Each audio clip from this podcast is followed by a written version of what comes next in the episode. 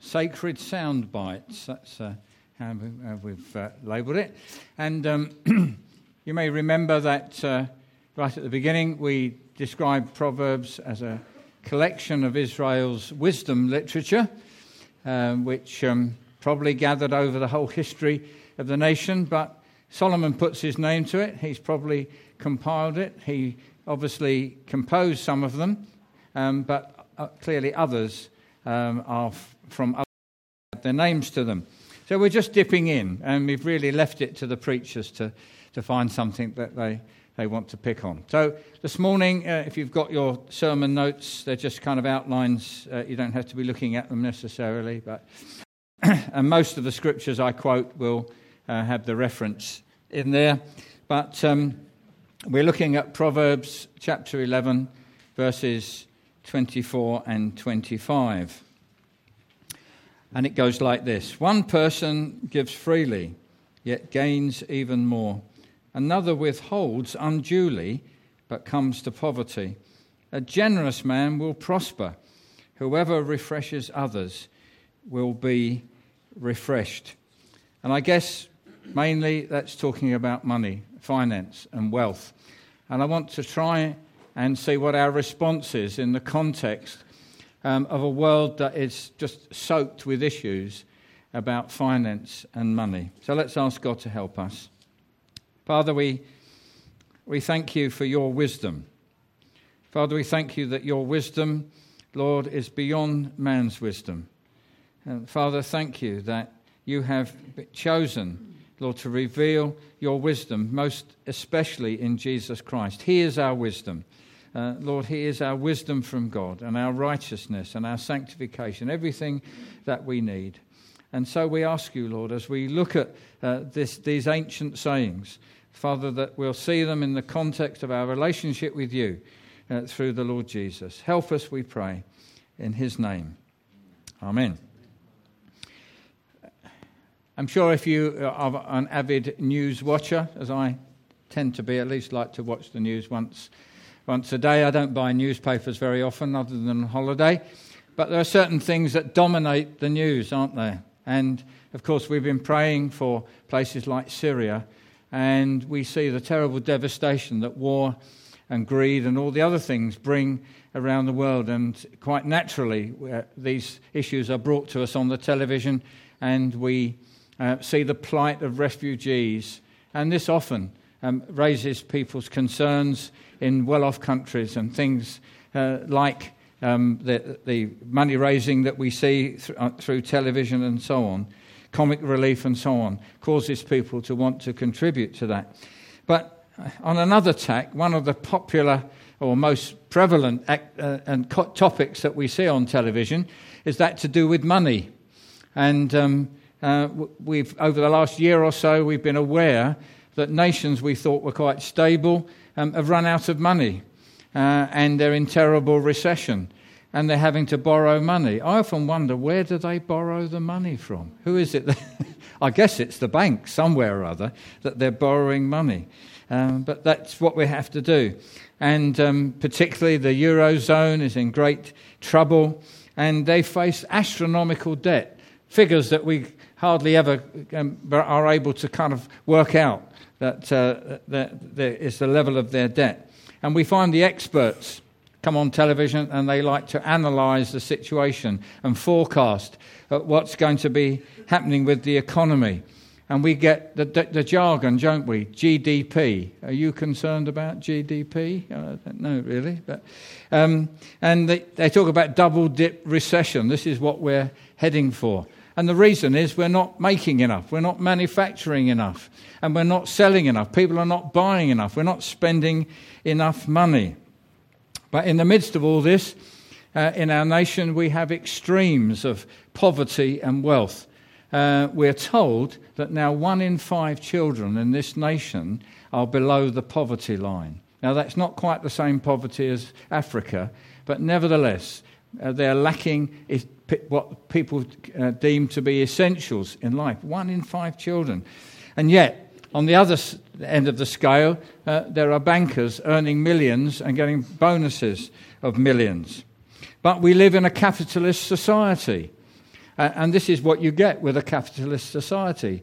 There's free enterprise. People are allowed to start businesses, raise money, borrow money, lend money. It's the way things work. And you can't opt out. Just recently, Richard Briers died, didn't he? The actor, and us oldies will remember him and Felicity Kendall in The Good Life, where this couple, Tom and Barbara Good, tried to live independent of society. So they produced all their crops in the garden out of pig and various other things. But of course they weren't independent. They had to use the infrastructure of the nation anyway. But capitalism, in one sense, encourages covetousness because we have to buy things to keep things going.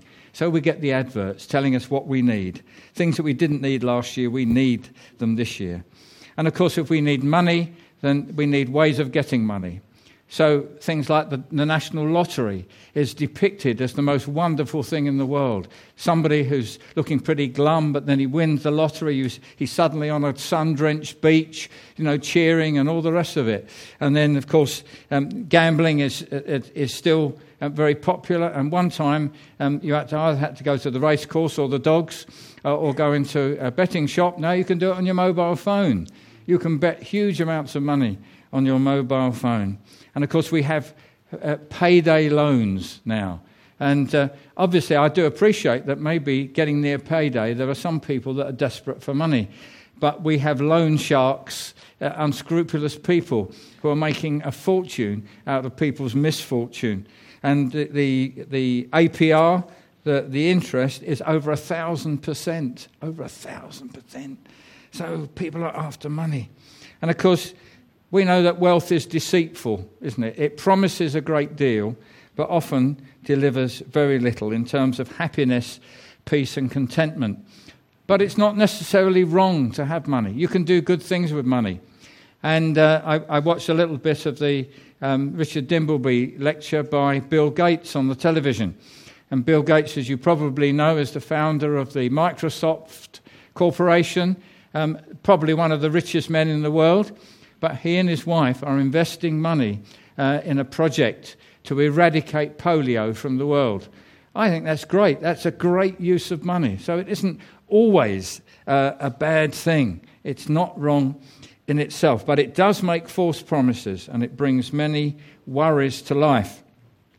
And the love of it leads to all kinds of evil. If you were to list all the typical crimes, many of them have money at the root. People want money one way or another, so they're prepared to commit all sorts of crimes to get it. And worst of all, for us as Christians or prospective Christians, it can keep us from the kingdom of God.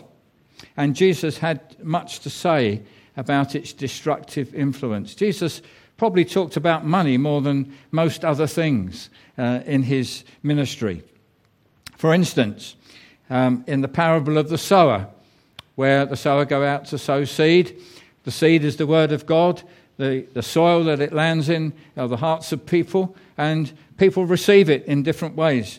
And in one case, it's choked. The word of God is choked. It says the seed falling among the thorns refers to someone who hears the word, but the worries of this life and the deceitfulness of wealth choke the word, making it unfruitful. It starts to grow. But other things, the worries and the concerns about money and the deceitfulness of it, causes that seed to be choked. It also steals our heart. If we love God, then God should have our heart. But Jesus says this, "Do not store up treasure for yourselves on earth, where moths and vermin destroy, and where thieves break in and steal, but store up for yourselves treasures in heaven, where moths and vermin do not destroy, and where thieves do not break in and steal. For where your treasure is, there will your heart be also." We can understand that, can't we? If our whole purpose in life is to increase and amass wealth, that's where our heart will be. But God wants our heart. And it makes it hard for us to enter the kingdom of God. There's an incident in the scriptures in Luke 18, where a young man comes to Jesus and said, "What must I do to inherit eternal life?" And Jesus said, "Obey the commandments." He said, "I've done this from a little boy." He said, "Well, just one thing you lack. Go and sell all your possessions and give to the poor and come and follow me." Now, that wasn't a general instruction for all of us to get rid of our possessions and give to the poor. But Jesus knew this man's heart, and he knew that his possessions meant far more to him than the kingdom of God and following him. And of course, the young man turns away. And Jesus looked at him and said, "How hard it is for the rich to enter the kingdom of God. Indeed, it's easier for a camel to go through the eye of a needle than for someone who is rich to enter the kingdom of God." So it's deceitful. It keeps us from the kingdom. Well, if money is not wrong in itself, what is at stake regarding the kingdom of God? Well, it's our attitude to money, and it's our use of it. And of course, our attitude will affect our use of it. So our attitude to money. As God's beloved children, as children of the King, nevertheless, we do not have a right to this world's wealth. Right? We don't have a right to the things that this world produces. And I can't find anything in the Scripture that supports what is known as the prosperity gospel. Does that name mean something to you? The prosperity gospel? Well, there are Christians and churches that have this rationale. They say, you're a child of the King. The King owns everything, and you should have the best in life. So you should have the best car, the best house. You should have money to spare, and so on, because you're a child of the King. Now, I don't find that in the Scriptures, and I was reading John Piper, and he said this is an over-realized view of eschatology. Now, eschatology is just a knowledge of the end times, how God is going to wind up the whole universe. It's an over-realized view of it. What does he mean by that? Well, in the Scriptures, God promises us great riches. He says we are heirs of God, co-heirs with Christ, that we will inherit the earth. Jesus said the meek will inherit the earth, not just a few pounds in the bank, but the whole earth. But this is in the age to come. This is in the new heavens and the new earth. But in the meantime, that age to come is breaking into this age. And we will see miracles. We will see healing. We will see people provided with finance in a miraculous way. But it's not all the time, and it's not for everyone, because that is the age to come. And what these people are doing is interpreting the age to come into now and saying we should have it now, when the Scripture doesn't really support that. Jesus became poor that we might become eternally rich. Not just economically poor, but the whole drama of Jesus coming out of heaven and coming to earth and being a servant and laying down his life. He became poor for our sakes. And if we're going to follow him in taking his message of love to the world, then he says, if you're going to be my disciple, you've got to be prepared to deny yourself, to take up your cross and follow me. And to deny ourselves may be all sorts of things. But if we believe that and we say, yes, that's what I want to do. I want to deny myself. I want to be a follower of Jesus. I want to follow hard after him. And yet, on the other hand, believe that all the riches of the world belong to us. We're going to shred our conscience to bits. It's just not going to work. Paul says this to Timothy. But godliness with contentment is great gain. For we brought nothing into the world and we can take nothing out of it. But if we have food and clothing, we will be content with that. Those who want to get rich fall into temptation and a trap and into many foolish and harmful desires that plunge people into ruin and destruction. For the love of money is the root of all kinds of evil. Some people, eager for money, have wandered from the faith and pierced themselves with many griefs. Maybe those many griefs are they're trying to follow Jesus, but they're trying to follow money. Jesus said, you can't serve God and money. It doesn't make money wrong, but we cannot serve it. We cannot serve it.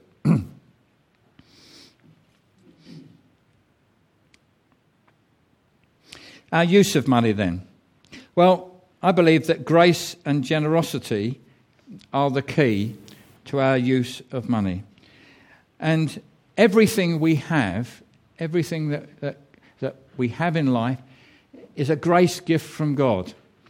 And that God has made us stewards of that. Very often we think, no, it all belongs to me. It's all mine. I've worked for it. I went to university and I worked hard. And I got a good degree and I got a good job. And in that job, I've worked all the hours I've got. So everything I have belongs to me. It's down to my credit. But you have to ask the question, who gave you the ability in the first place? Who gave you the opportunities? Who gave you the health to pursue your education? Who gave you those opportunities later? We have to say that everything we have comes from God. It's a grace gift from God, and that we are stewards of God's generosity, and he holds us accountable for what we do with it. Jesus said, freely you have received, freely give. That's in Matthew 10. So then, that's the introduction. The Proverbs 11, 24 and 25. I'll just break it down into small little chunks here. One person gives freely. So who is the person who gives freely? Well, it's the one who knows the grace of God and will not always give what is deserved. If we know the grace of God, we know that God has blessed us far beyond our deserts. We don't deserve the blessing of God. We don't deserve our salvation. We don't deserve a place in heaven. And I believe God wants us to see other people like that. So, and I've done it myself to my shame sometimes, that there's somebody in need, somebody may be begging, and I've thought to myself, oh, I don't know, they've probably got a Mercedes round the corner or whatever. I've got Mercedes round the corner. Yeah, I know. I should have used... they've probably got a Rolls Royce round the corner. Or this money's going to somebody else, so I'm not going to give it to them. Now, I'm not suggesting that we don't act with some wisdom in how we give money away. Of course, we do. But should we always be asking questions? And not trusting that if we are prompted to give, then we should give freely and generously in those circumstances, not holding back, not analysing everything that we give. The other person who gives freely is one who knows he is a steward and not an owner. Now, I've made reference to that already, but of course this doesn't only apply to money, it applies to everything we have, our homes. And can we honestly say, Lord, my home belongs to you, and you can do with it what you like? And if you want someone to live in our spare room, Lord, it's your house, it's not my house. Hard, isn't it, sometimes? Because we look after our things sometimes, don't we, most of the time perhaps, and we're not sure how other people are going to treat them. But the person who gives freely is someone who knows he's a steward and not an owner. Not an owner of things. Freely, I'd say it could refer to hospitality, it could refer to love and care of people, of course. Freely equals without compulsion, not legalistically. Now, if you're familiar with the Old Testament, you know that enshrined in the law, the people had to give 10% of their income and their produce to support the priestly family that served them, because the priests had nothing. All the tribes of Israel were given portions of the land, but the priests had nothing, and now the people supported the priests. And that was a legal requirement for the Israelites to give 10%. And so we trust that's indeed what they did. But although in the New Testament, the principle of supporting those who serve you, now in the church, still exists. I do not believe a specific sum of money is ever mentioned in the New Testament. There are churches around the world that say if you want to be a member here, you've got to sign that you're going to give 10% of your income to this church. I believe that's a bit of compulsion, to be honest. I believe God leaves it to our hearts. If God has touched our hearts, we will give. And what we read in 2 Corinthians is this. each of you should give what you have decided in your heart to give, not reluctantly or under compulsion, for God loves a cheerful giver. God loves hilarious giving, all right? Because it comes from the heart, and we love to give. So it's not legalistic. It's not legalistic.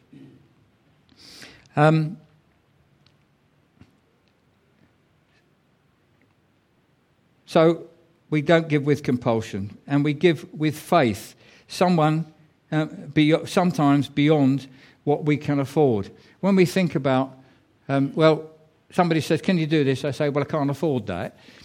Well, that means different things to different people, doesn't it? What it means is, if I have all the things I want, I can't afford it. But if, in fact, by faith, we're prepared to put aside the purchase of something that we need. I mean, it could even. I've heard of people who've been saving up for a holiday, and God has spoken to them about a particular need, and they felt that they should give their holiday money to this person. And by the time their holiday comes round, God has provided a fantastic holiday for them. Now, there's no guarantee that's going to happen, but that's an illustration of giving by faith beyond what we think we can afford. The next phrase is, yet gains even more. It's not a right, in the same way we don't have a right to this world's goods and finance. It's not a right, but if we give, God may give us even more so that we can give more. And Jesus said this, give and it will be given to you. Good measure, pressed down, shaken together and running over, will be poured into your lap. For with the measure you use, it will be measured to you. As I say, God is not obliged to make up what we give, but most Christians find that we can't outgive God. You know, you give money away and somehow or other more money comes. And somebody's given what I think is a really good illustration of the Sea of Galilee and the Dead Sea as an example of a generous giver and of a stingy person. So Sea of Galilee and the Dead Sea. If you look on the map, the River Jordan flows in the north end of the Sea of Galilee. And it flows out at the bottom of the Sea of Galilee, and a little bit further down it goes into the Dead Sea. Now, I've not been to Galilee, some of you may have done, but as I understand it, it's thriving with fish. It provides employment for people. It's full of life. It serves the area wonderfully. But if you look at the Dead Sea, there's nothing. It is dead. Nothing survives in it. Nothing survives in it at all other than salt.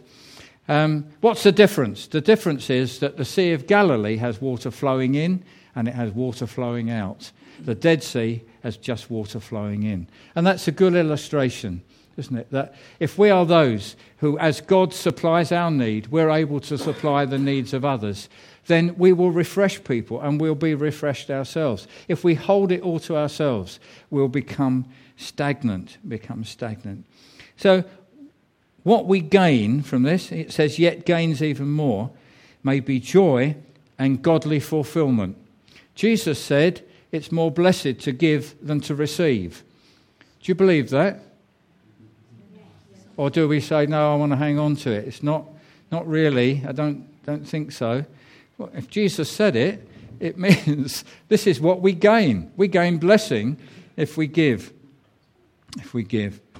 The next phrase, another withholds unduly but comes to poverty. My emphasis so far has been on God gives to us so that we can give to others. And as we give, God may give us more so that we can give to others. But I don't think we should assume that God only gives us for others. It's for ourselves as well. It's for us to enjoy. God gives us all things richly to enjoy, an older version used to say. And so it isn't just for others. If God blesses us, God blesses us. And he wants us to enjoy that. However, there are people whose calling is poverty. I guess some nuns are called to poverty. They give up everything for the sake of Jesus and to serve him and pray and whatever. And other people feel that is their calling. In the back of my mind, I have the name Uncle Hoppy. Anybody heard of Uncle Hoppy? No, it's associated with Open Doors and Brother Andrew, I think. Uncle Hoppy was a man who had a reasonable income, but he kept only the bare minimum for himself. If you went into his home, there'd be no carpets on the floor, there'd be just sticks of furniture, very simple food. But he delighted in giving most of his money away to mission. And it wasn't a burden, this was his calling from God. And so for him, he didn't need to enjoy his money in that way because it was his enjoyment to give it away. But that would be exceptional. So what do we mean withholding unduly? It is, I think, accumulating wealth for its own sake. In other words, it is right to withhold some money for our own provision, for the provision of our family, for our own enjoyment. But the person being referred to here is holding it all to themselves. It's undue holding to themselves. And the believer who withholds unduly becomes poor in faith because his security now is in his ever-increasing store of wealth. This is my security, rather than that my security is in God. 1 Timothy 6 says this. Command those who are rich in this present world not to be arrogant, nor to put their hope in wealth, which is so uncertain, but to put their hope in God, who richly provides us with everything for our enjoyment. I've quoted that in a different version. Command them to do good, to be rich in good deeds, and to be generous and willing to share. In this way, they will lay up treasure for themselves as a firm foundation for the coming age. We don't often like to think about this, do we? The rewards of the life to come. But Jesus, as I read earlier, talked about storing up treasure in heaven. And also, here is a firm foundation for the age to come. It's not about salvation. Salvation doesn't come by these things. But we can invest in the kingdom of God that we will benefit from later. He says, so that they may take hold of the life that is truly life. Life that is truly life. Also, I believe the person who withholds unduly will be devoid of the fruit of the Spirit, or some of the fruit of the Spirit. Goodness and kindness, which is part of the fruit of the Spirit, often is expressed in finance or sharing what we have. And I think we limit the fruit of the Spirit if, in fact, we withhold unduly. You can find the fruit of the Spirit in Galatians 5. Right, the last statement. A generous person will prosper. Whoever refreshes others will be refreshed. Now, you might have been thinking, this is a good word for the wealthy. Okay, if people have got plenty of money, of course they can be generous. But we find that's not the principle that's expressed in the Bible. It isn't about how much money you've got, it's your heart. And very often, it's the poor who are more generous. I don't know if you've done it, but I haven't done it recently, but I used to collect for a couple of societies. I think it was Kidney Research, used to go round the houses and deliver envelopes and collect the money. Generally, I got a better response from the housing estate than I did from the big houses, generally, all right? So it isn't to do with how much money you've got. In the big houses, they just didn't want to know. Generosity is measured by the heart, not the amount of the gift. Luke 21 there is the incident where Jesus and his disciples come to the temple and they see people putting money in the treasury. That was the thing that they were required to do. And, of course, the wealthy were there, and they would make a big show of putting their money in. But there was this poor widow woman who had just 2 copper coins, and she put that money in. I expect she did it hoping that nobody saw what she put in, where the other guys hoped that everybody did see what they put in. And Jesus had an estimate about that. Now, I remember years ago seeing a bit of drama where this was done, and... First of all, you have the rich man comes on, finely dressed, top hat, big wallet, and while he's thumbing through his his notes, the song is playing, Big Spender, Hey Big Spender, you know, Shirley Bassey. And of course he makes a big show of putting his money in. And the widow woman, she creeps up, hoping nobody will see it, and she drops the coin in. And then there's a priest comes along, and he's acting like a pair of scales, and he takes out the man's wallet and he puts it on the scales, and then somehow or other, with another hand, I don't know, I can't remember now, he puts the woman's two coins, and there he's on the scales like this. And suddenly the scales go down in favour of the woman's coin. I think it's really, really powerful thing. This is what that Jesus said about it. As Jesus looked, he saw the rich putting their gifts into the temple treasury. He also saw a poor widow put in two small copper coins. Truly I tell you, he said, this poor widow has put in more than all the others. All these people gave their gifts out of their wealth, but she, out of her poverty, put in all she had to live on. That's God's assessment. So in order to be generous, in that sense, we don't have to have a lot of money. It's what's in our heart. And 2 Corinthians 8 there that I've quoted, it's included in your cell notes as a bit of discussion. But just let me read it to you. The setting is this. There's a famine in the Jerusalem area, and the Christians are suffering in Jerusalem. And the apostle, which is one of the roles of the apostles, is contacting other churches where there's no famine, mostly in Macedonia and other places, other parts of the empire. And he's encouraging them to take up an offering for those that are suffering in Jerusalem. And he's now talking to the Corinthian church, but he's using the Macedonian church as an example of good giving. And he says this, "And now, brothers and sisters, we want you to know about the grace that God has given the Macedonian churches." Note that, the grace. All right, this is all about God's grace.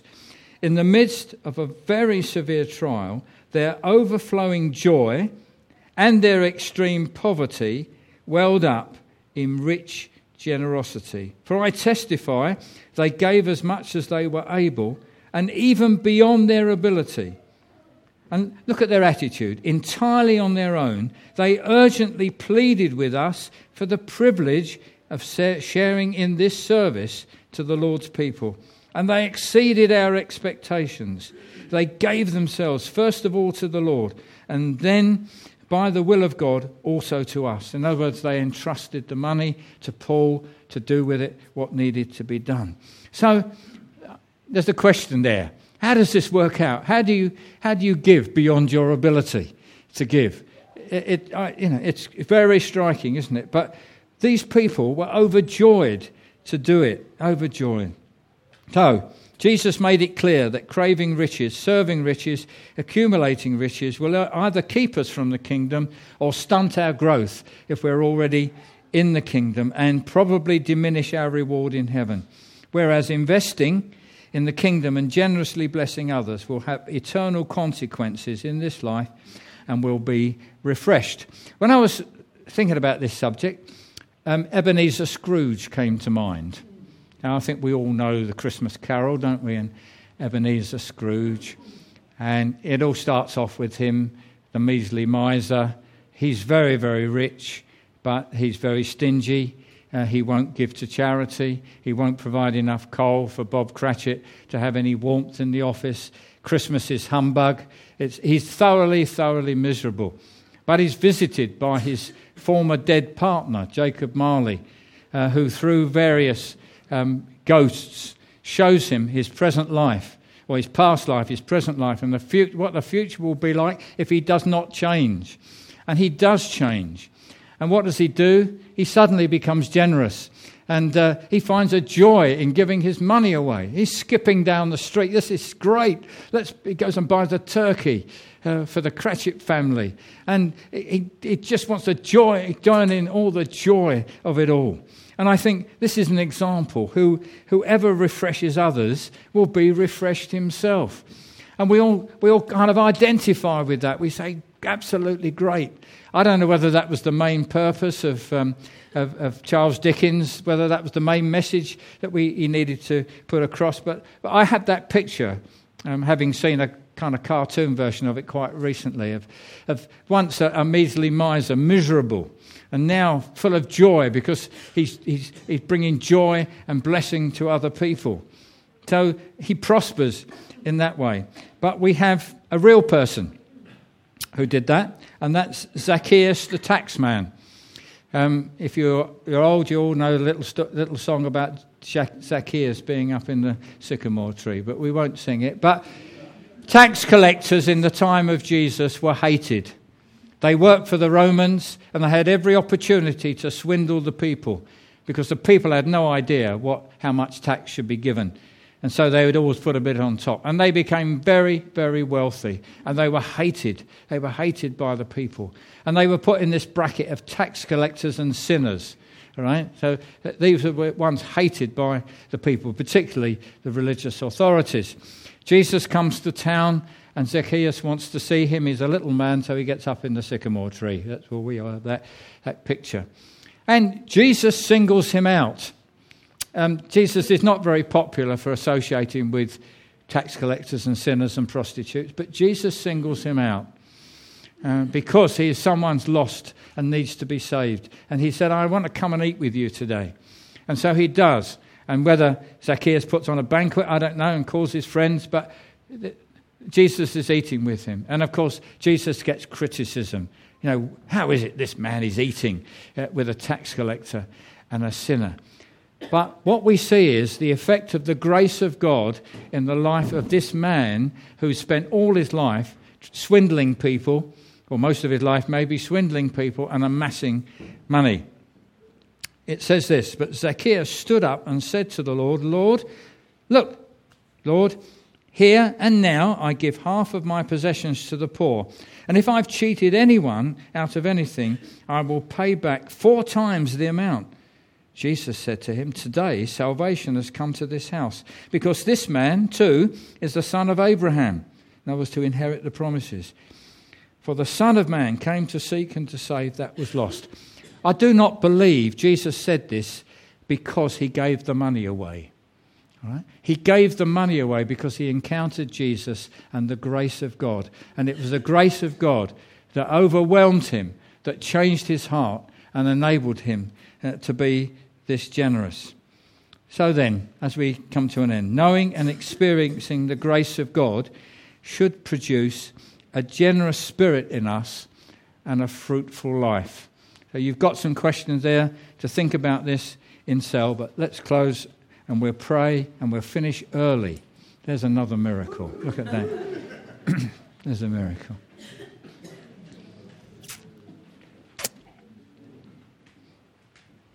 Father, we thank you that grace is not just for salvation, Father, but it has transforming power, Lord, to sanctify us, Lord, to change us and make us more like you. Father, help us frequently to meditate on your amazing grace towards us. Lord, all that we have we do not deserve, and yet you pour it out lavishly on us. You lavish grace upon us, grace upon grace. Father, I pray that will transform our hearts. Lord, not that we conform to legal requirements, but that we joyfully, hilariously become generous people in all respects. Lord, we've all got a long way to go. Lord, we all clutch things to ourselves sometimes. But Lord, thank you for your promises. Lord, that if we refresh other people, we will ourselves be refreshed. Help us, Lord, we pray, in Jesus' name. Amen.